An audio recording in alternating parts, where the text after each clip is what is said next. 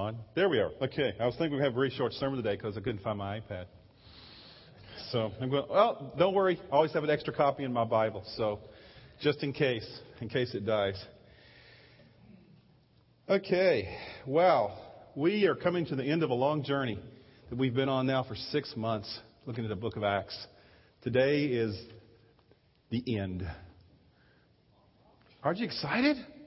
No? Well, I'm kind of excited because we come to the end of one thing. It means we begin something else soon. Uh, next couple of weeks, uh, a couple other staff are going to be speaking as uh, my wife and I take some vacation time and go visit our family. And then we start a whole new series at the end of July uh, for five weeks that talks about uh, the, the question, what is a Christian? What is a Christian? You know, when you, if you could define what a Christian is, what would it be? And so we're going to be looking at that uh, for five weeks uh, starting then. And so we'll be talking about that. Um, how many of you like to read? Anybody here like to read? Read books? Good. You're the smart people. Okay. I'm sorry. Uh, no, reading is important, right? It's important. Uh, I love to read because, uh, you know, it'd be weird to be a pastor, a teaching pastor, and teach people and not like to read. Uh, anybody who teaches people usually likes to read, uh, read things as well. But the issue is, is uh, you know, one of the things that I do know is what a good book is. I love good books. A good book always has what? A great intro that grabs your attention. And, and it kind of, kind of tells you, kind of gives you an idea where you're going.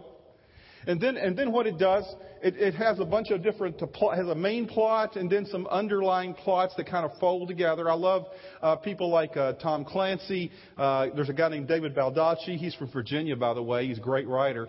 Uh, had a bunch of top, no, he's kind of like a Clancy type, a bunch of books. Uh, Robert Ludlum, those type of books. I'm usually reading three and four books at the same time. I am right now as well. I'll read two or three for ministry. I'll read at least one book for uh, for fun. You know, in the evenings I'll pull it out and read a few chapters. And that's the cool thing about an iPad now. I'm not trying to sell them, by the way. But the issue is, is that because I have like, I have like 50, 60 books on here right now that I can actually, uh, some of them I've read, uh, some of them I haven't read. Um, and so it's, it's really good. But you know, the one good thing about a book too is that when you come to the end of a good book, what does it always have? Oh, come on. It's called a conclusion. Thank you. A conclusion. It comes to the end and has a conclusion. It wraps things together. well, I want to tell you today as we conclude the book of Acts, the conclusion of Acts is horrible. You know, it really is. It really doesn't have a conclusion. It doesn't wrap anything up, but there's a reason for that, and we'll talk about that today. And so we want to kind of, what I want to do is kind of talk about where we've been and then what the book of Acts has tried to teach us as we conclude the book of Acts today after six months of being, going through the book of Acts, the study of that. You may need your Bibles today because I'm not going to have everything on the screen. I'm going to have a few things on the screen here and there, and other things I'm just going to refer to and read. But uh, you, I hope you'll be able to follow along. And, and, they gave me plenty of time today, so I don't have to worry about time. Uh, I looked at the time and going, wow, this is the earliest I've been up to speak in a long time. Uh, so uh, this morning uh, we want to begin that. You know, as we began many months ago studying the book of Acts, uh, the story begins in the book of Acts just past the very first Easter Sunday. Uh, what had happened was the disciples had been hiding because they were afraid that what happened to Jesus might happen to them. That they might get crucified. They were concerned about that, and so they were hiding, it said, in an upper room. And then Jesus appeared to them, it said, and then over the next 40 days, he encouraged them regularly. He, he talked to them, he taught them, and, and, and until they were ready to receive their commission, their, their marching orders about what's next. And then we, he took them to a hill outside of Jerusalem, and we read what he said in Acts 1:8. We read the commission that Jesus gave to them. And Acts 1:8 says this, "But you will receive power when the Holy Spirit comes on you, and you will be my witnesses in Jerusalem and Judea and Samaria and to the ends of the earth." Now we've said that for the last, I mean, how many times have I used that verse?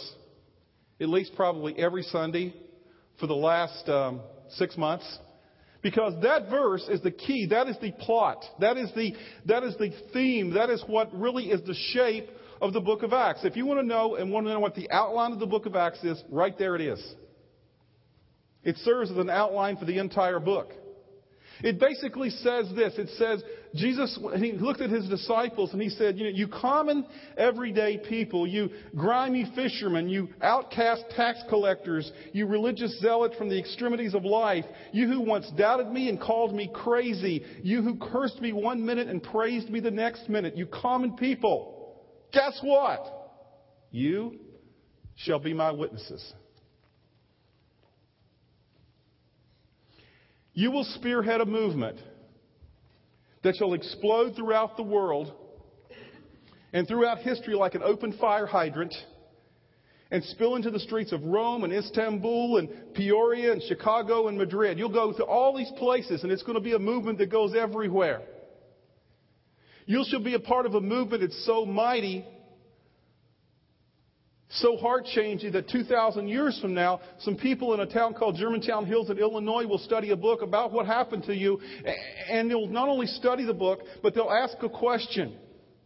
And that question is this Does God still do what He did in that book? Does, does God still take common people like you and me and use us to change the world? That's the question. You know, the reason we looked at the book of Acts is not so we can say, oh, that was a great story. That was a really cool story. The reason we looked at the book of Acts was because we need to ask ourselves the question, does God still do that? Does he still take common, everyday people like us?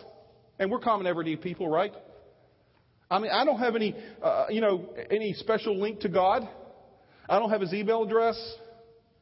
You know, I don't have any special hotline to God other than that you don't have.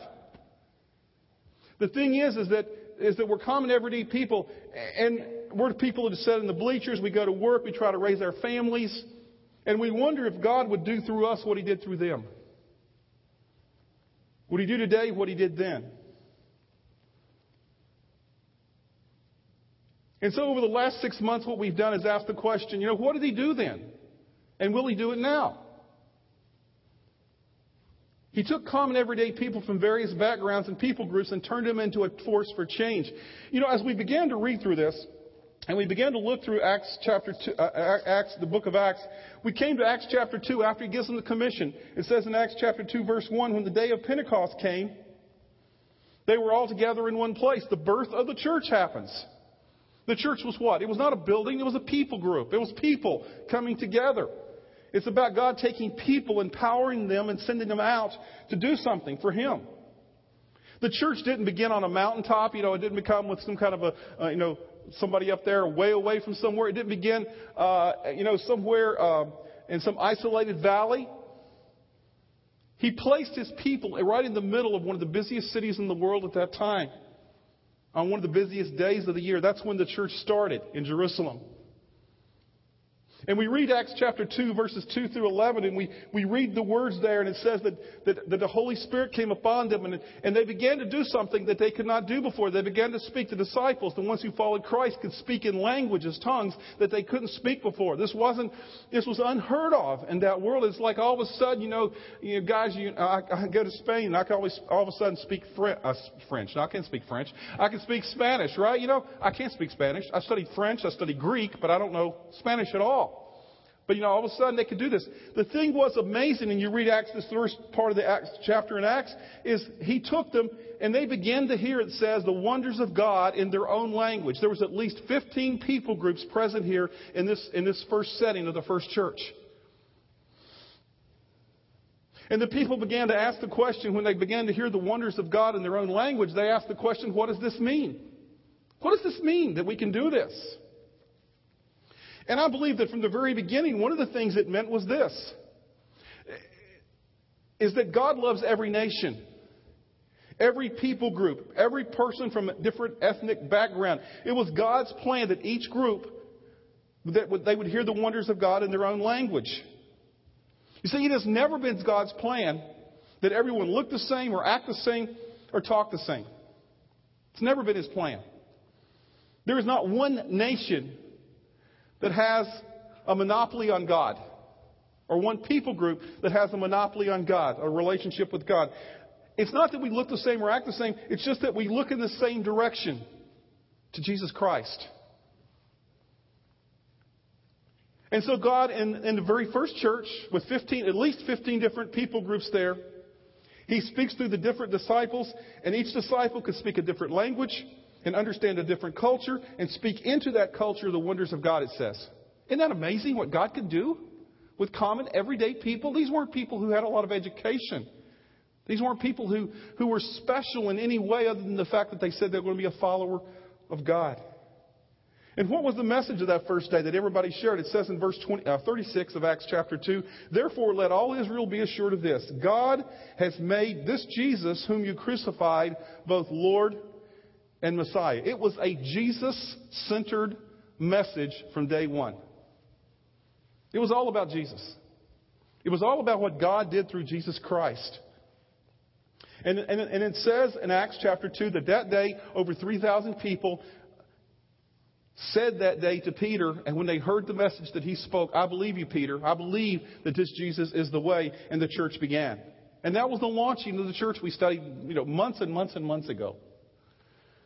And what did the first church do? What, what did they do? What did the first church look like? Well, in Acts chapter 2, verses 42 through 47, we see just a little, and if you want to know what the first church kind of looks like in a little uh, synopsis, the Cliff Notes version of it, it, verses 42 through 47. It says, They devoted themselves to the apostles' teaching and to fellowship and to the breaking of bread and to prayer.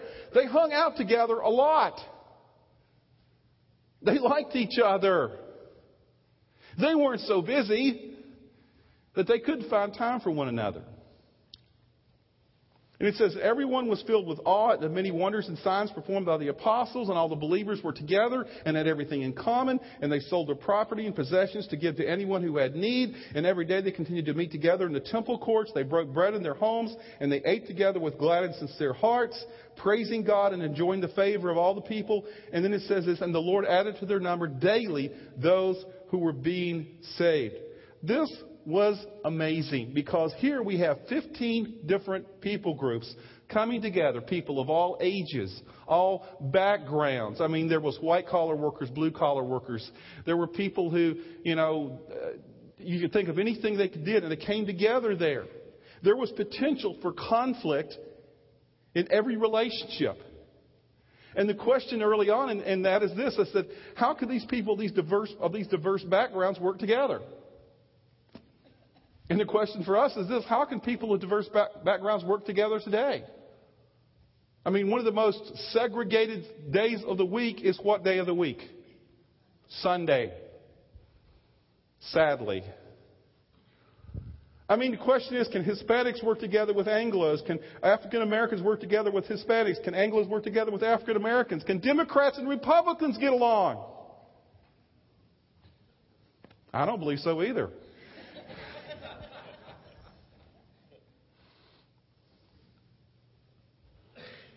See, we live in a world that struggles with conflict.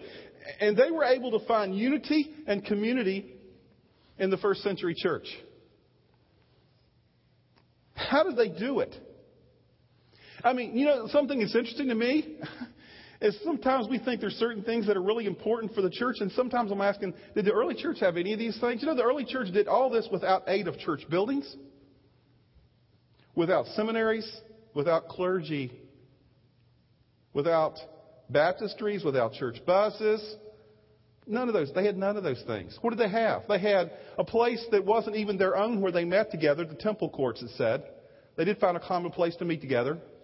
And they had their houses. That's it. And they had a common purpose and a common cause. See, something wonderful can happen when two people sit down at the same table with a common purpose. Walls break down, community opens up, bridges are built. Hospitality was a huge part of the early church, and sometimes I think we miss out on that. And I've shared this a thousand times, and I'll share it a thousand times more. Is that I think one of the, Satan's greatest weapons in our world today is to keep us so busy that we never have time for anybody else. We just need to slow down, folks. The early church understood the importance of gathering together, of meeting together, of, of talking about common things, of saying, hey, how can we work together for this? You know, there's a similar root between the word hospitality and hospital. Similar root word. See, when you practice hospitality, you turn your home into a hospital. It's a place where healing and encouragement can take place. That's what the early church did. It's so simple, sometimes we might miss it. They had this large, that's the early church. They had, we see it in Acts. They had this large church gathering like here on a Sunday morning, except they had it met in the temple courts. And then they met house to house. That was their strategy. And it says, in the midst of that, because they had this common purpose, this common thing, and they practiced this, that people began to see them in a different way, and that people began to be attracted to that, and the gospel began to spread all throughout Jerusalem. And the interesting thing was is that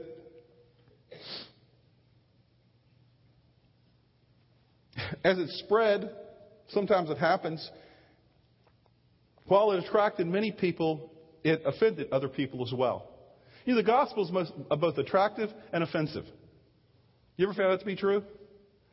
I mean, if you are open to share your faith with someone else, some people are very open to it. They want to hear something that, you know, but some people are very offended by it. And they found it to be true because as the church grew and spread, its influence began to spread in the city of Jerusalem. All because of that growth, of the church there arose persecution.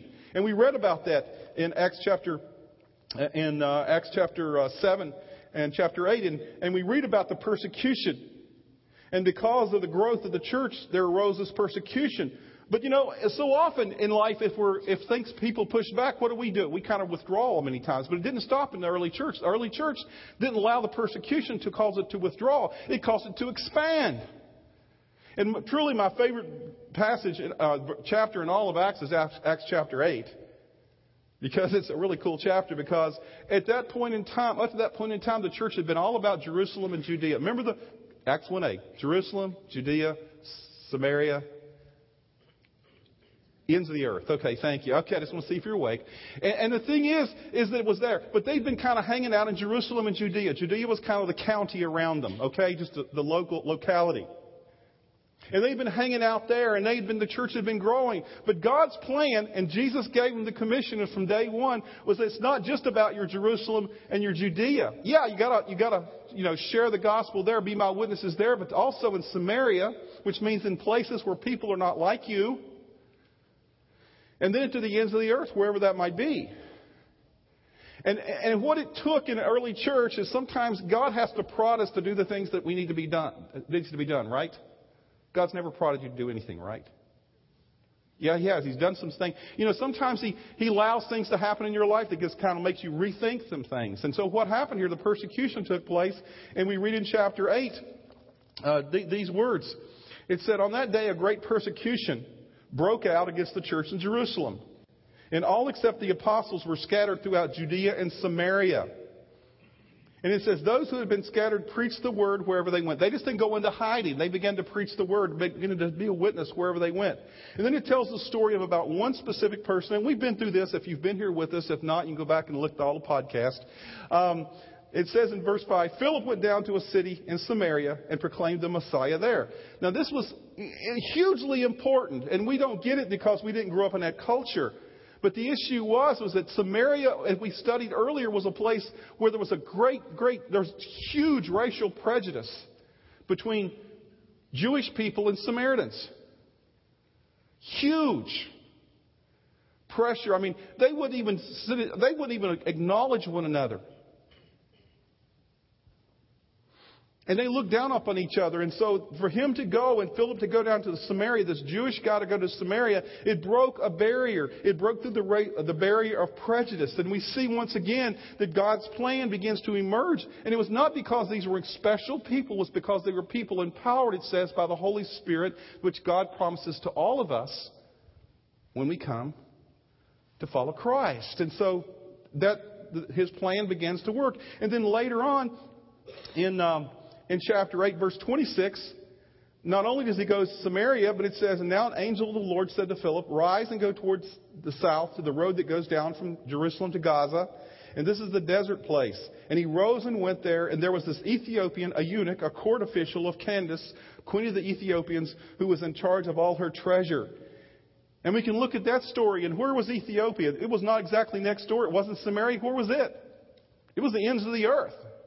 This is where the gospel, you, begin to see the gospel, uh, the, the purpose, the mission fleshed out here in the story. And it's so cool because it happens so quickly here. One guy, Philip, begins to break these two barriers. And he does it just along the way as he's going there. And, and as you look at the story, and we don't have a, time, a lot of time this morning to look at it, but the story of Philip and this Ethiopian, when you look at them, these were two people who were so different that it's amazing that they had this conversation. Philip was Jewish. He was probably uh, a laborer, a common laborer from what we know. He was a family man. It says early, later on we learn he has four daughters. He, he comes from this background of very religious uh, background. The Ethiopian. He was from Ethiopia. He was probably black in skin tone, darker skin tone. He, he, it says he was a eunuch, which means what? We won't go into all that right now. But a eunuch, basically, he had chosen a lifestyle that has, meant he would never have kids and never have a family because he was committing himself totally to the, the service for the government. And so he had none of those things. He had no, no religious background as far as we know, even though he, at this point, was, was exploring it as well. He had a totally different background. He also was a guy who was high ranking in the government. He, had a, he was a person of prominence. He probably uh, traveled with an entourage. You know, he probably like one of their, you know, the movie star nowadays that travels with a whole bunch of people around him, you know, and, and it's got a bunch, you know, it's really, he's an important person. Two totally extremely different persons. And we see God once again breaking through the barriers by using people, common people, in the book of Acts to break through these barriers. Now, all the time this was happening and the church was expanding, back in Jerusalem there was this guy named Saul. And this guy named Saul uh, was causing all kinds of problems. You remember we studied this. And Saul, who later became Paul, uh, before he became Paul, though, the Christians had learned to duck at the sight of Saul because he was bad news. He was a guy who was after every Christian. But we see how God changed Saul into Paul, who became the greatest missionary in history. And, and it's amazing to me that think how God does this because God had a plan for Saul's life from day one because God had, God had been equipping Saul to become Paul since the day he was born. He was born in Tarsus in the Mediterranean he, area. He was, had an awareness of the region. He understood not only the language of the people, but he spoke fluent Greek. He, um, he was born with a Roman passport in his pocket. He had a skill to make tents. He had everything he needed to become a traveling missionary, even before he knew Christ. All he needed to become a missionary for Jesus Christ was to have Jesus in his life. And on the road, as he was going on the road to Tarsus, we read how he became, um, he, he followed Jesus Christ, he accepted Jesus Christ, and he became a missionary. And all of the rest of the book of Acts that we've been studying basically was the story from then on, was the story about how on his shoulders the gospel was carried to every known major city in the world at that time. Because over the next 30 years, and we've read this, and it doesn't seem like 30 years in here, but it's 30 years that happened. Over the next 30 years, churches would be planted in every strategic city and seaport in the first century Mediterranean world. Galatia, Ephesus, Corinth, Rome, Macedonia, so forth and so on. Paul became a tireless traveler, and he, everywhere he went, he sowed the seeds of the gospel that bears fruit to this day. And that's where we've been over the last six months. Well, that was quick, wasn't it? You're going like, Bill, why did it take us six months to cover that? Because we look at it in a little more detail. And I'll tell you the truth. The, the fact is, is that I could have taken twice as long to cover that because I skipped over a lot of good stuff. I hit highlights of the book of Acts, all 28 chapters. And we come today to the final couple of verses in the book of Acts. And, and as I shared earlier, you know, good, good I, I, thought Acts had a great, you know, story. It opened in a great way. A gripping story. Gives us an outline. Acts 1 8. It has all the plots and subplots run throughout it. And then, you know, like any good book, it comes to a conclusion. But this would not be, I would consider a conclusion that I would really be excited. It was kind of like, how many of you, anybody here Star Wars fans? Anybody? All two of you? Okay, I, me too. You know, what drove me crazy is the first Star Wars movie years and years ago, about 100 years ago. Um, uh, it seems like it is now. You know, the first one, you remember how it ended? Oh, it was horrible. I mean, it just ends and, and nothing's concluded and everything's kind of like just hanging out there and you're going like, what? And you know that the next one's going to be two years away before you get to know what happens to Luke Skywalker. That's kind of how Acts ends. Acts chapter 28, verses 30 and 31. Okay, Paul's been doing this stuff. You know, you're going like, okay, what's the big conclusion? For two whole years, Paul stayed there in his own rented house in Rome and welcomed all who came to see him. He proclaimed the kingdom of God and taught about the Lord Jesus Christ with all boldness and without hindrance. The end. No conclusion. Just like the continuing story, like Star Trek, our continuing mission to explore strange new worlds, to go where no man has gone before. I know Star Trek. The issue is, it's, it's kind of that kind of a story. There's no conclusion. You know why it's no conclusion? Because the book of Acts is a story of the beginning of the church, not the conclusion. The conclusion of the church will not take place until Revelation. And you know why? Because we are the continuing story of the book of Acts. We, it's not just about a bunch of people back then. It's not just a historical document. It's the beginning of what we are a part of today. The church is a continuation of the story of Acts. God has called us to the exact same mission that He called the early church to in Acts 1 8. When you become a believer, you will be my witness. The Holy Spirit will come and you will be my witness. Where?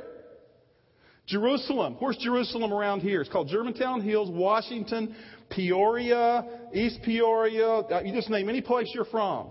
Okay, everybody right now together. We'll just make sure we're all awake. Everybody together. I just want you to say where you live. Okay, everybody at one time will be like confusion. Okay, right now. One, two, three. And that sounded really strange. I heard Washington. You know, you know, you're all over the place. That's your Jerusalem. That's your Jerusalem. It says, You, if you're a believer, you call yourself a believer, and we're going to talk about what it means to be a Christian in a few weeks. If you call yourself a believer, your mission from God is that you will start off by being a believer and a follower and a witness in your Jerusalem. Now, the Judea, it's, it's Tri County area. Okay, let's just use that. Woodford, Tazewell, and Peoria counties. That is our Judea. Samaria, that's the, the region uh, that's out around us in other ways, a little bit further out.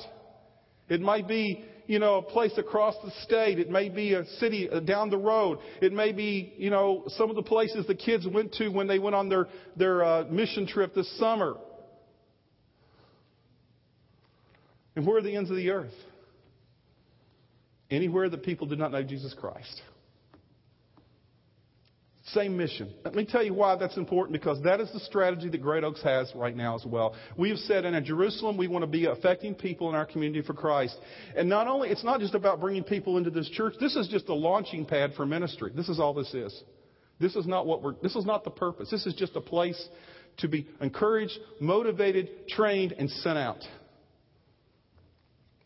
So you can go in Jerusalem where you live every day, in Judea where you live every day, and begin to be the witnesses that God has called us to be.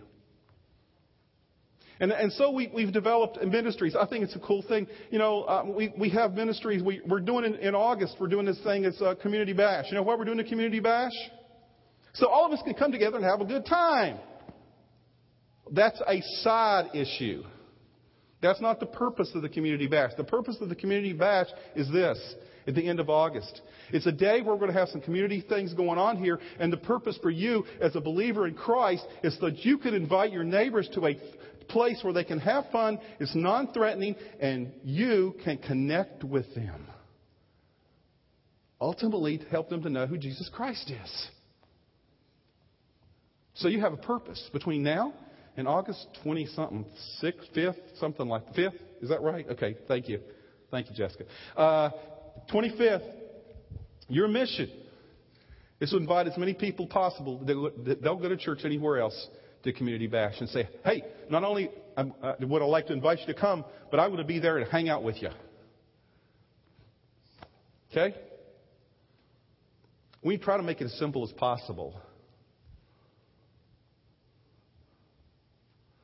And then we have other things that we do people and serve people in the community. All kind of community things that are ongoing, like the like the we we work with the snack pack ministry here, and with the community guard that's going on back there, and we work with Peoria Rescue, all kind of different things that we got going on here in our Jerusalem, Judea. And the purpose is not just to serve people's needs. Our purpose the purpose is to serve people's needs so that we can eventually have an open door to share Christ with them.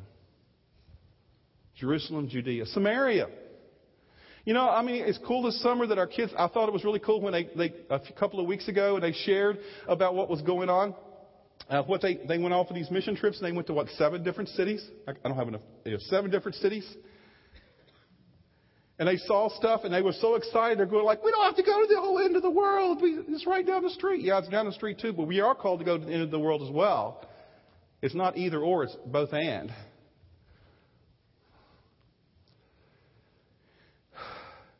And you know, that's, that's great. I'm glad our kids got that awareness, and I hope all of us will have that awareness as, as well. But one of the things we want to do is more, more than make just a one week impact on people. We want to, we believe our strategy is this, and I've already been in process, and I'll let you know this. This, this is something that's on the horizon for the future at Great Oaks. Is we believe that planting new churches in other areas around us are the way to reach people for Christ. It's always been the way. Paul practiced it back in back in Acts, and we practice it today. So I've been in contact with uh, uh, one other church, Heartland Community Church, over in Bloomington, and he, the pastor there and myself are beginning a process of saying, how can we regionally begin to plant churches around us and partner together to do that? I'm hoping to partner with a couple of other churches to do the same thing. That we, we're not just on our own, but how can we plant other churches in places that, that there's not a lot of churches at? Are not a huge Christian influence. And we're praying about where those places may be in our Samaria. That's the next step in what we're doing. It's part of what our purpose is at Great Oaks.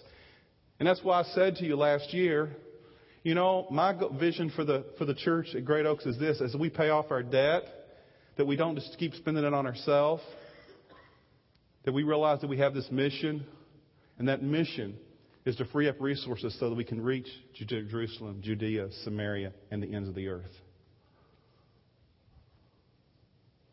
And then the ends of the earth. I mean, we've already had a strategy for a while. Folks, hey, Bath students, thank you for being here. We're, we're glad you're here. We are. We love you. And our family loves you. Our family here love you, and want it, but we but we love you so much that we want to share Christ with you too, and we know that right up front. And I went to Africa this year, and I'm going like, that is a cool place. God's opening doors in Africa for us there too. And then, and then our students last year went to Honduras. And right now we have one of our students is over there for six months in Honduras. And so we have this strategy of beginning strategically to connect with different places across the world where we can uh, ultimately plant churches there as well. See, it's that same mission, that same strategy that God gave us in Acts 1 8. He told us back earlier, he said, Love God, love people, but how you do that is that you be my witnesses in, in Jerusalem, Judea, Samaria, and to the ends of the earth. That's why we studied the book of Acts. That's why we can have a picture, a big picture of what it means to be the church, not only then, but now. So the question is, can God still do what he did then? Can he? I don't see much response here, folks. You know, can he? Can he still do now what he did then? Was that just a one time occurrence back in the book of Acts? That's not what he says. He says, For every believer that comes to follow me, I will give you the Holy Spirit. And if you allow the Holy Spirit to work in your life, you can be my witnesses wherever you go. And God will give you passions. I mean, some of you give a passion for local ministry. Some He gives you a passion for, for uh, ministry somewhere else. Some, some for. God puts us together for a purpose. Can He take common, everyday people and use us to change the world? One of the things I did while I was doing this series is I always listened to other pastors as well and their messages, you know, that teach on the same stuff just to get a feeling. I listened to about five different, every week I listened to at least five different pastors. You're going like, man, you must really be a glutton for punishment. But you know, I listened to five different pastors' messages on, on different portions of Acts, and one of the things I think was really cool was the church in uh, uh, Max Lucado's church in San Antonio, Texas, Oak Hills Church. Um, Every week they did this prayer at the church at the beginning of this message, and I think it's a prayer we're going to close with this morning. So I'd ask you, let's put it up on the screen first of all. Next slide. This is a prayer they prayed every week at church. It says, Dear Lord, thank you for your wonderful acts. What you did then, would you do again? What you did through them, would you do through us? Is that your prayer? Let's close by standing together and saying that prayer together as our commitment to God. And just follow along with me as we, we do this prayer. Dear Lord, you can say it out loud. And let's start again. Okay, I know we don't do this very often, but uh, uh, this is probably the first time ever in the history of Great Oaks we've done this, but I, we can do this. This is an, uh, a together prayer. It means you speak it verbally to God. Okay? Dear Lord, Thank you for your wonderful acts. What you did then, would you do again? What you did through them, would you do through us? In Jesus' name, amen. May that be our prayer. And may God do exactly what we just said.